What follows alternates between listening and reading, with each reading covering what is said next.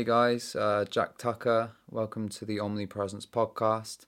Uh, this week we have Vix Hill Rider, who is a forager and all round community spirited person with such a great ethos and so many great ideas about so much knowledge about like so much so much fleeting knowledge that is just so unaccessible today. So that's why I think uh, her. Uh, that's why I think she's a really important guest, and uh, why I think she's a really important person in general, and someone who should be. Someone who should be really looked up to and modelled for her what she does. And yeah, she was great. We didn't have the longest conversation. I'd love to get her back on again and have a have another one. It came to like kind of a natural conclusion, which was nice. Um, it wasn't my best ever podcast, I must admit. I'm still getting used to hosting, and there was like times where I kind of felt like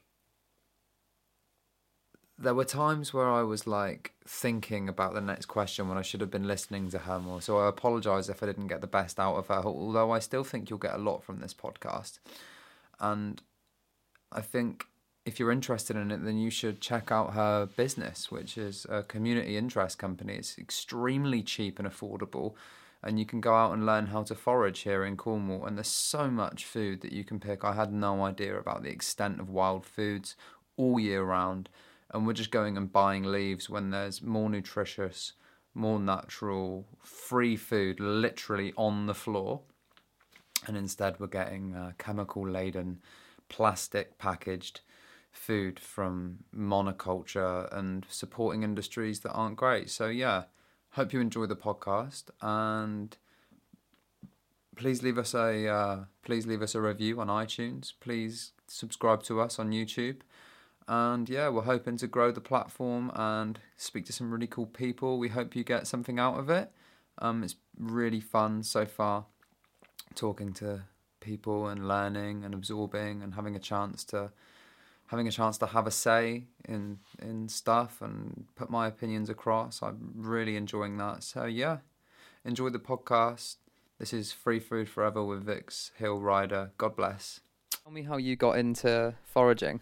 Um, how I got into it. Uh, I wouldn't say it was something I got into. It was just something I was born into. Really, I was very, very fortunate.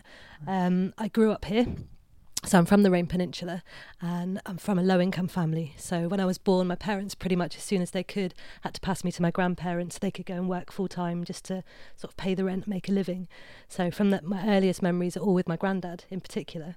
Um, and he's a local boy, so is my grand. Um, my grand's still alive. He died in 2009, sadly. But um, we used to live outdoors. He was the district commissioner scout leader for Southeast Cornwall. So I was always hanging out with the scouts or doing recce walks with him, finding uh, things for the scouts to do. And he was really great at just naturally seeing the landscape as not just the landscape and something beautiful to explore, but as food and as a food source. Um, and he was a gardener as well, so he was just he was very self sufficient in his lifestyle with what he with what they ate. So I kind of grew up just thinking it was normal to collect seafood from the beach or excuse me plants like sorrel from the hedgerow, which would help quench your thirst if you were thirsty. So that was sort of how I was brought up. How did he know all of this stuff? I don't really know. I never asked him, you know. I never asked him how Wow. he knew, but he was a really great gardener. So most of the his food knowledge came from planting things in the soil. Yeah. Um, and he grew everything, you know, and used to sell what he grew on his doorstep locally to the community. And my gran actually still does always have little bits left on the doorstep for people to How put money in a pot. Um, but I don't know. I never really said to him, "Hey," I wish I had. You know, I really wish I had spent time to ask him these questions. yeah. Um, but then my dad became a lecturer of horticulture at Plymouth College. So when we used to go for walks as a family on a Sunday, he used to tell us all the Latin names of the plants in the hedgerow, and you know that was part of what we did every every week. So we were getting this botanical knowledge put into us, Yeah. not really thinking we were receiving an education. It was just something we did as a family. Yeah. And I just, I guess, I just realised that I preferred plants to people. I always say that, you know, I, I grew up in a in this small community. I was always very alternative and looked a little bit different and was always head in a book. And I just found that plants were my people. You know, I could talk, you know, talk to the plants, harvest the plants, sit with them. There was never any judgment from from that kind of entity. Um, and they just that's that's how I got into wild food and, and botany because I fell in love with the hedgerow basically from an early age. Yeah, that's so awesome. yeah. that's so nice. Like, how much of your diet now is wild foods? depending on the time of year. So now there's it's I would say about seventy percent wild. Wow. Um, this time of this time of year. year, yeah, this is the, one of the best times to forage. So we're now February, and we've got all the um, young green shoots coming up out of the ground, which are salad ingredients. We've got all the roots, which are ready to harvest, which uh, were for, for like for example. Alexander roots, which are used very similar to parsnips or a potato starch. So you've got a good carbohydrate starch in the ground. All the seaweeds are at their finest at the moment, which has pretty much every nutrient that you need to survive, including Wow. protein. Um, so they're all fresh and ready to go. How do they taste the seaweeds? depending on which one you pick, they all taste slightly different. But um, it's a bit like pasta. Oh wow. So if you stop seeing seaweed as a plant and more as more as a carbohydrate and a, and a pasta, yeah. then your world in the kitchen just opens up completely. Awesome. Um, so things like kelp, you can use like lasagna sheets, um, or cut into tagliatelle strips, which is nice. And then there's also surprisingly things like herbs that are seaweeds too. So if you look at the pepper dulse at the moment, which is really long and ready to harvest, when you taste that raw, fresh, it's a cross between lemon, pepper, and oysters. So if you're wanting to make like a vegan oyster sauce for a Chinese dish, you would pick the pepper dulse and mash it up with ginger and garlic and soy sauce, and all of a sudden you've got oyster sauce, which is vegan. Wow. So you know, there are people say, you know, what's out there to eat now? There must be nothing. The trees are bare. yeah. But actually, when you start foraging and you get into it, you start to open your eyes and slow down. And actually, what you have there is just masses and masses of food, Wow. which is not covered in chemicals and not covered in plastic. Yeah. And you just have to be confident and and spend some time learning what they are, so that you're safe, obviously. yeah. But it's not. I think people are just scared by how much they need to learn. But actually, if you do it all the time, it becomes almost like a second nature, like driving a car. You know, people can get in their car and they're operating this mad part, mad machinery, which is dangerous, really. yeah. But they're so comfortable and confident with it that yeah. there's no fear. yeah. And it's the same with Even with the mechanics, it's like far beyond everyone's knowledge. Yet they drive it. So yeah, yeah. they don't really understand what they're driving, but they're driving it unconsciously. Yeah. Um, and it's the same with, with foraging. You don't have to understand how the plants grow or how they work, but you do you do start to learn when they grow and you start to become in tune with the seasons and you start to learn it naturally and, and you, it's just, just a matter of practice and doing it all the time that makes you com- confident and comfortable with the plants and the flavours and eating them and yeah Wow. just start that's all i can say Yeah. just start at it That sounds so cool. I can't believe how much you can like like you say like you so it must be like really good um it must be good for the wallet as well because you're like going out it's like exercise you're out you're getting fresh air Yeah. and you're like gathering food. Do you, do you think that like if too many people got into it that it would become unsustainable? Yeah. the, the the very simple answer to that is it, that's never going to happen Yeah. Um, and that's because most people are lazy, which is a really horrible, cynical thing to say, but Yeah. it's, it's completely true. Um, I did a project in because the Family Foraging Kitchen is a, a social enterprise, as you know. Um, so we like to give back to the community. And one project we did in 2014 was called Free Food Forever, and it was to help low-income families on the peninsula receiving food boxes who were struggling to get by, not putting any fresh nutrition into their diet. We offer them free, 100% free foraging walks, so free knowledge. Come out with me once a, uh, once a month through the seasons, and I'll show you what you can eat, how you can utilize it. Um, and this is all this free food. It's, it's amazing. And I thought I would have people knocking my door down to come on these courses. Yeah. But people, you know, the, the questions would be do I have to go outside?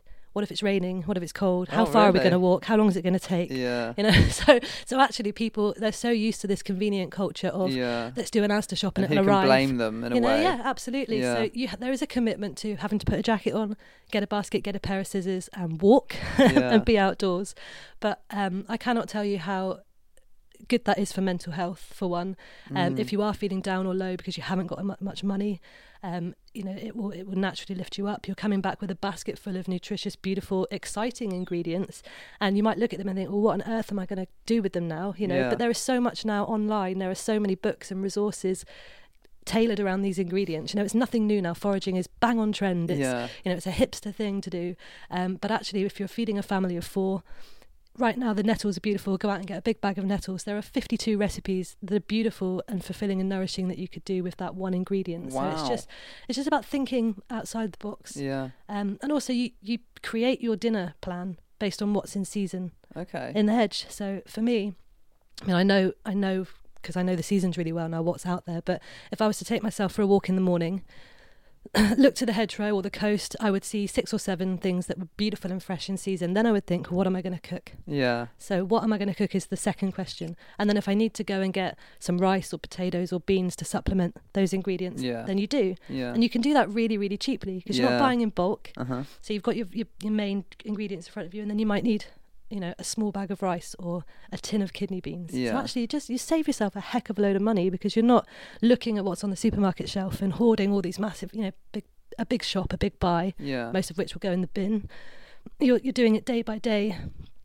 What's in the hedge? What can I pick? What do I need to go with Yeah. that? So it's it's amazing. Like, I'm very jealous of like your knowledge because it's um, to me it sounds like such a daunting prospect. To like, I'm so I'm so used to going to like Widdicombe's, and I I do eat like good food, but at the same time, like I do like buy like I love like hummus. I love all these things. You know, I'm like still very emotionally attached to food, even though I'm like really trying to like have a good relationship, a healthy relationship with it. I'm far away from being able to like go out and well, no, because you're the perfect person because you're in, you love food because you're a foodie and you, Yeah. you enjoy food.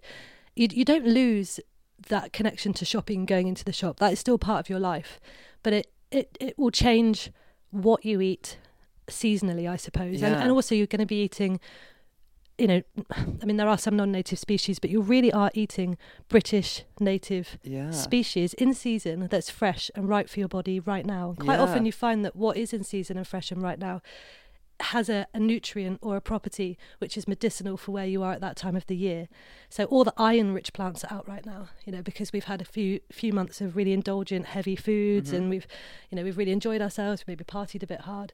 And now all these detoxifying tonics, spring tonics are, are out in the hedgerow, ready to nourish our bodies again and make us strong to hit this year running. Um, and you don't have to take away that supermarket shop, that Widdicombe's visit. yeah You know, you, you'll gather something nice and then you'll go, right, what can I go into the shop and buy to put with that to turn it into a, a really beautiful dish? yeah It's not survival. It's not about, you know, let's save some money and just eat weeds to. no You know, it's, it's not about that. It's about creating beautiful, almost gourmet dishes in a so way. how many times do you forage in a week Um, I forage every day. oh wow So a lot of people will say, "Oh, I haven't got time to do that because I work full time." But I Yeah. work full time and I'm a busy mum. You know, Yeah. but th- we live in Cornwall. We're very lucky. We live on the Rame Peninsula, and there are just there's wild food on every walk that you go. You walk down to the village, you're going to pass three or four species of beautiful ingredients. You know, wow So just growing in the hedge just growing in the hedge. So if we took a walk from here to my house, which is what a two minute walk, we could Mhm. see five or six, seven delicious wild edibles that we could go. Okay, well they're out. We'll pick a few of those. What are we going to make for dinner now? What do we need to get from the shop on the way home? wow So it's you don't have to dedicate hours and hours of time. hmm It's just knowing, if, even if you got to know 10 you can plants, integrate it Yeah, you can just integrate it. Yeah, Yeah. absolutely. and it's so nice like i me and like natasha walk all the time with river we're always out walking so there's no reason why that couldn't be integrated into like our Just always, Lifestyle. always take a plastic bag in your pocket and a pair of scissors, or Yeah. if you, or invest in a nice basket, or have Yeah. a have a Tupperware box in your ba- in your rucksack. Always, because there, no matter where you go, there will be something to to bring home with you. Really, and honestly and truly, even if I go to Plymouth, and you would think, well, what on earth is there in an urban environment? yeah There are certain plants in Plymouth which I can't get on the Rame Peninsula. oh wow So, for example, outside the aquarium, there's loads of sea buckthorn bushes.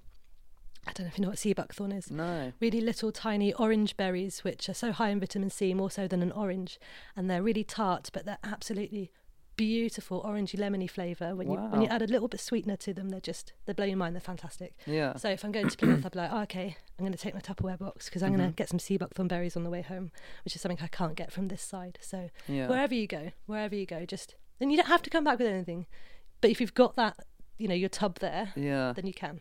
It seems like this knowledge at, at this point in time is so important because of this kind of uh, looming kind of worry of global collapse that seems to be in the back of everyone's Yeah. mind. Like it's just it seems like you could yeah, it's a really good like it's, it's really important knowledge to have, isn't it, at this point in time, I well, think. yeah, we just live in a really unsustainable food culture. you know, we've got this mag, mad, mad mass agriculture going Yeah. on, and it is unsustainable. And I think there's going to Yeah. be. I mean, we can see it now. I don't want to get into politics too much, but with with this looming Brexit and and you know all this, oh, there's not going to be this, that, and the other to buy in the supermarket. I think really. The, the, we're pushing back to a way of almost like World War Two when it was you have to grow your own. You know, Mm. make, make, do, amend, and dig for victory, and all this. I think if you have the ability to be able to feed yourself and sustain yourself and nourish your family for free, that's a real power that nobody can take away with you. In fact, I think that's the last true freedom we have left as human beings. Yeah. It's the ability to be able to feed yourself and look after yourself for Yeah. free. So, so yeah, I think it's it's definitely the way forward, and definitely what we need to instill in our children that there is a world outside of glowing supermarket lights and shiny packaging, Yeah. And that and what food is and where it comes from, Uh huh. and and exploring food history because it's not something that's taught in schools. Mm. It's not something that's delivered in that way. In fact, I work with schools, and I always say to kids, "Where does food come from?" And the number one answer is ASDA. Really. So that is for them. Food is from a shiny building Yeah. with shiny floors, and that's God. that's where we've come. So modular our life now, isn't it? Like Yeah. food here, this there. It's there's it's it's a bizarre time, isn't it? People don't see food out growing outside in that in, in a wild environment as food. They'll, Yeah. they'll look at it, and I'll, I'll pick it up often, especially with children. I'll be like, "You can eat this," and they'll go, "Ugh, what if a bird has pooed on it?" Or "Oh, like what? What? You know, it's not." Yeah. so it's like, th- what do you think food is? Where do, where does food come from? You know, Yeah. so it's, it's that crazy. microbial um sort of exchange as well is so important Yeah. for our guts, isn't it? Like Definitely. the food, the sanitation in food, and the way it's all washed or bleached in some Yeah. circumstances, like that. That's it. Like the the mud is so good for us, isn't it? We're Yeah. so afraid of what's there to nourish us. Mhm. God, I had a I had a really interesting question a second ago, and I just forgot. Sorry, about I it talk a lot. no, I just started thinking about mud, and I um, and I kind of lost track. I'll I'll have a little look That's at my okay. sheet. Oh, that was it. Yeah. D- do you feel like um, when when we, you were talking about eating locally in season, do you feel like like viscerally more connected to the land, like in a in like a spiritual sense at all? Do you feel that there's a kind of like yeah, I don't know how to explain it really because it's quite an, an etheric idea, but like, does it give you a kind of um connection to the land which you would not get from a supermarket? Yeah, absolutely. I think you, you become very protective over over the land for a start. So I get really upset if I see anyone abusing the landscape with putting little dog poo bags on trees or littering and things. You become very protective over what's there because you see it in a different way. It's not just a beautiful place where you live. It's it's a resource and it's and it's food. So on the one hand, but also the more you learn about the plants that are here and their history, and especially the native plants, you do become very spir- spiritually connected to them. Um, and one example of this um, would be with the blackthorn and how long blackthorn has been in this country and the myths and legends associated with it. I was doing a workshop with children and we found that um, old witches used to carry blackthorn um, spikes with them to ward off evil spirits, or they would plant blackthorn trees over the graves of their ancestors to stop them coming back as zombies because blackthorn would keep people in the ground and Mm. and so you start you start learning about the history of how our ancestors have been connected to these different plants and what their uses were. Yeah. And then aside from that history, you start to think about the, med- the medicinal value of them and, and what, what they do for you in, a- in a medical way. And then also just being with them, how that enhances your, your mental health. I mean, we spoke about how foraging is good for mental health, but when you're picking something from a plant and saying thank you to it for giving you what it is, you're, you're actually, you, it's- a tactile thing. You're touching that plant, you're being Mm. with it, and you look around you and you see all of a sudden that it's a beautiful sunny day and you hear Mm. the different birds and you're seeing the butterflies come past. Sensual. it's very sensual and you kind of you have to stop and look and go crikey this is where i live and this this is what's here Yeah. and that's just from being with one plant Huh. So it's yeah you do it is a spiritual thing i think it is it's much more than just taking something to nourish yourself you're you you're, you're connected to exactly what's going on Yeah. and, and in that time of year it's as well fulfilling so many needs, isn't it? Like Yeah. in in like a oneer, and it's such a basic thing, such a natural basic Well, thing. it slows you down. We live in such a fast-paced culture, and I'm guilty of it too. Everything's got to be. I've got a list of a hundred things to do, and I run from here, there, and everywhere, and I don't really have time to breathe. Yeah. But when I'm picking food for my family, I'm allowing myself that time to stop and pick those ingredients and think about how I'm going to use them, Mm. and then it, it slows you down to stop and just take a breath and appreciate where you are. So there is a definite connection to the gratitude is important, Yeah. isn't it? That's such a you know like people saying grace around a dinner table is is like a fun. It serves a function within us, doesn't it? It's not it doesn't have to be this like you know this argument about oh where's it going, who's listening. It's more an internal Yeah. appreciation thing. That's like it's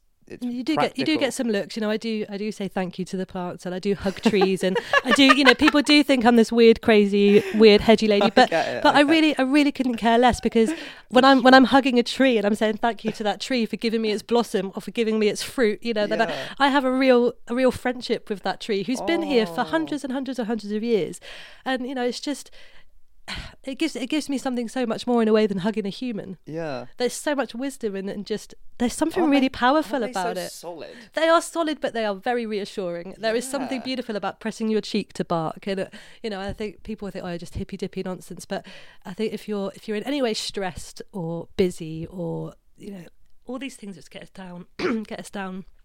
Go and hug a tree, and, and just spend some time with it. You'll feel hundred percent better. I can promise you. And my kids do it too. They'll go and run and hug trees, and I think if they, if it's normalised, this if it doesn't have to be hugging a tree, just just an appreciation for nature and for understanding what's there, and you know not spraying it in chemicals and cutting it down and mowing it down and trying to control it, which is a very British thing to do. We're very Um, much about a lawn, aren't Yeah. we? Yeah. Oh yeah. Neat and tidy. Lawns. Keep Britain tidy. And in one respect, it's yes, we should be tidy. We've spoken about Yeah. tidiness, but there is a real freedom in in rewilding and about letting something grow and Yeah. just be and, and letting something breathe as it should be, um, organically, and how, Yeah. how how that can make us feel. Yeah. Wow. Um, oh yeah, that was what I was going to ask you. Um, could you be could you be like eating a foraging diet and be a be vegan Yeah. and, and live like quite healthily? Yeah, hundred percent. Um, Cool. there is very little nutritionally that you can't find growing in the wild that your body needs. I think B twelve. Yeah, but then that comes from the, the ground, right? But yeah, the dirt. yeah, so yeah, yeah. that's as long as you don't wash them too much. Yep, exactly. Um, absolutely a vegan diet. What what I mean, bringing it back to just one plant source. I spoke about kelp earlier, but if you look at what what nutritional values in a piece of kelp, there literally is everything that the human body needs there to survive, including proteins. Mm. So people get very um they get het up about veganism for some reason. Like what even on a normal without the wild food, you know, what what are you lacking as a vegan? What you should be eating? Well Yeah. actually I think you're probably eating a lot better and putting more nutrients in your body uh, to fol- if you're following a vegan diet properly because you're Mhm. being conscious of what you need to find in replacement of meat and dairy essentially. yeah. So um, even things like gorse flowers, those beautiful little yellow flowers, they're full of protein Oh, and really? people don't realise that they're quite protein rich, um, and they're also a natural antidepressant. So you're giving yourself some happy hormones at the same time as that protein. Um, but yes, you can. I think with any diet, you just need to have a balance of everything on the plate. So when you, if you're seeing an ingredient and you want to make it vegan, just make sure that within that makeup of your dish, you're at least getting some protein in there. And there are loads of plants which have that Yeah. as well. So Cool.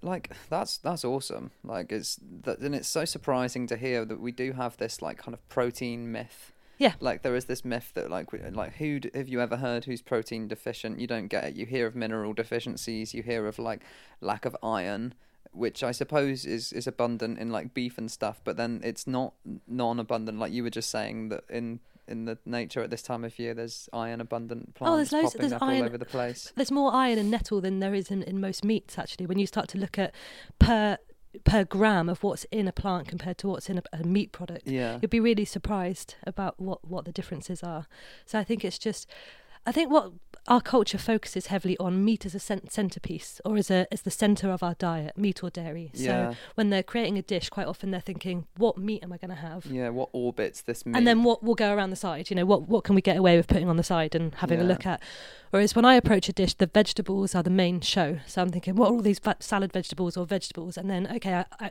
protein is a secondary thought what protein do i need to put with this whether it be a lentil or a kidney bean or you know some tofu or something Yeah. um but yeah you don't i think yeah we are obsessed with we're too obsessed with meat and dairy and i don't think we need to be i'm not against it i'm not against eating it sustainably but life becomes so much more exciting when you're thinking outside Yeah. of those products Yeah. It's a it's a tough one in the wild now. Like people are there's a real political cultural war going on over the dinner table at the moment, isn't there? Yeah. And food is so um it's such a animalistic uh, relationship we have with food, isn't it? Because it's like fats and kind of you know like if you disturb a dog when he's eating kind of thing they can turn and i think we're kind of the same and that's kind of what's happening in the world is people are people are saying you shouldn't eat like this, you shouldn't do this for better or for worse. I'm I follow a vegan diet. Yeah, like yesterday, you know, I did did cambo and I do I do and sometimes I eat honey and there are I am slightly grey around the edges.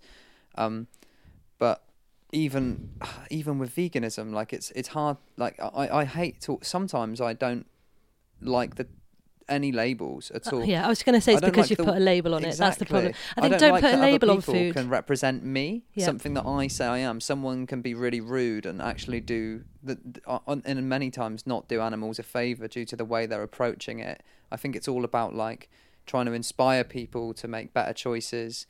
And I think that as well is like you know even if it's vegan, like if it's wrapped in loads of single-use plastic, then it's still no good. And you can just dig deep, deeper and deeper and deeper all the time. And it's it is hard because it's like it becomes a bit of an occupation. You have to really address like all of these things.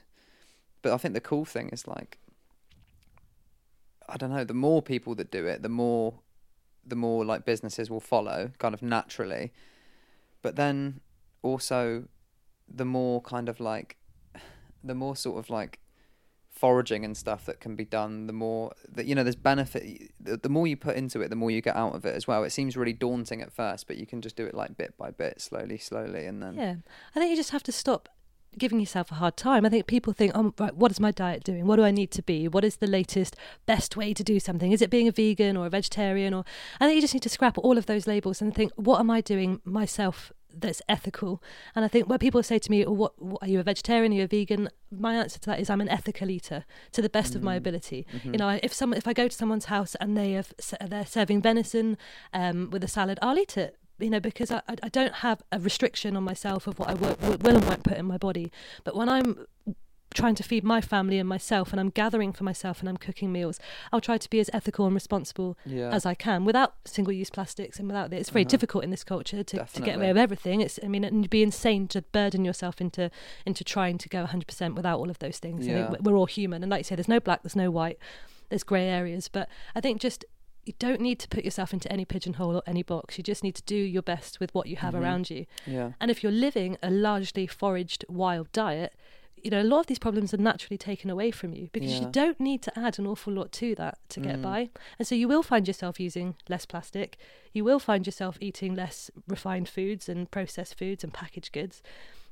You're gonna have a you're gonna have a, a very different attitude to, to food in your in your kitchen. yeah But don't give yourself a hard time if you then want to go and buy a piece of cheese wrapped in plastic, or if you want to go and eat a green and black chocolate bar with some foil around it, because you're doing it so so little that you still need to enjoy yourself and enjoy your food. yeah So yeah. it's important as well not to do extreme make extreme changes too quickly isn't it i, I hear people say because they're not the most people just mostly think oh it's too hard and go straight back to their own way Yeah. it's like slowly slowly bit by bit day by day just make small changes what i got from what you just said is that like it seems like it seems like when we make choices in certain modes like if we make it out of greed we're more likely or like or like gluttony like oh, i want to eat that you're more likely to.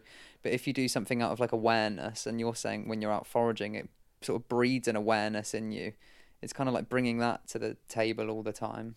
It's like a yeah it's like a really it kind of just happens naturally It like, does. you- Yeah, it does. And I think it, if if you're, I think you have to be a bit of a foodie really to to to adopt this lifestyle. There there are people which don't really take enjoyment for food. They see food as something to sort of just get them through the day. yeah And there's no real love or passion for food. So I think if you're going to seriously go down the, the route of wild food and ethical eating, then you need to love food. Mm. I think that's important. Um, because if you if you don't love food and you're just doing it to get by, you're not going to have the imagination necessarily with that produce to to make it work for you. yeah Do you see what I mean? I mean, an example of that is with with something that's in season now. Let's just go back to nettles because I love them and they are they are just they're easy for everyone. Everyone knows what stinging nettle is, but how many of us actually eat them? yeah Um, I was thinking today um, when I was getting the kids ready. Right, we're going to go and get some nettles this afternoon. What are we going to do with them? Let's make our own pasta. Okay, what do we need to do that? We need some flour and that's it, and some some eggs. So it might be a bit diff- difficult for do vegan. No, Yeah. because you could use chickpea water, Yeah, aquafaba, and you could do that. So I think you do need to have that sort of love for what am I going to cook? What am I going to eat? What do I like eating? Yeah. But if you have a little bit of that in you, then you're going to find this path really easy because you're thinking, what do I love to eat? yeah What do I crave the most? What's out there which is going to that's going going to help that craving. So yeah, so you can still be you can still be a glutton and be greedy and look at the hedgerow and lick Yeah. your lips because there's so much there is so many beautiful things out there that you can create. Nice. Yeah. Um, if anyone wants to get into foraging, what do you think's the the best way to do it? Um, invest in a good book to start with. Um, you can use the internet, but there are there are certain uh, pit, holes, potholes with that, in that there are there are a lot of people doing things out there, and not all of them are correct. Sometimes I'll see a YouTube video and think, oh, they're they're talking about burdock, and they'll be looking at a completely different plant. And you think, how has that been allowed to get put on the internet? Yeah. So get a really good book. A good one to start with, um, the oldest of the best, is Richard Mabey, Food for Free. And that book was written way before foraging was a fashion and a thing. It was written in the early 70s, I think. Uh, don't quote me on that, but it's a very old book. Um, and the hardback version is the best one just to go on your coffee table. And it's going to be about five quid on Amazon now or something like that. But it's got a really, really great. Um, all the common British plants are in there, photograph and drawing, and where to find them in season. Wow. And they also do Collins do a little pocket variety of that, which you can just put in your rucksack when you're out and about. Um, so start with a really good book, and then if you can afford it, go on some courses. Um, Yeah. Find someone who does it. Do a year. I always say to people, one year is probably enough. Once a month, just go out, watch how the seasons change, Yeah. and just if you learn just one plant a month. So let's say you've got to learn twelve plants in a year. Yeah. That really isn't a lot. It No. really isn't. But with those 12 plants, you're probably going to have about 150 new recipes.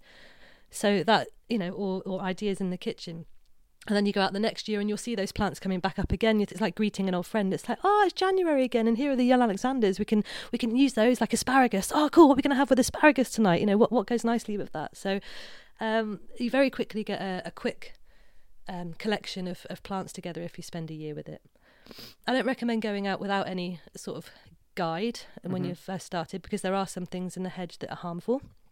There's very few that will kill you, but there's, there are some that will. Yeah. Um, so be careful not to make mistakes. But most things that you think that you know anyway instinctively for growing up round here, you can eat. Things like dock leaves. Everyone Mm. knows what a dock leaf looks like. They're a cabbage or a spinach. Yeah. Everyone knows what a stinging nettle looks like. That's like a cabbage or a spinach. Um, all seaweeds that are growing on the rocks, you can hand harvest all of them, and they are edible. Wow. So you can't go wrong with seaweed. So if you if you're really into pastas and Italian food, then start looking to the coast if you live here. Mm.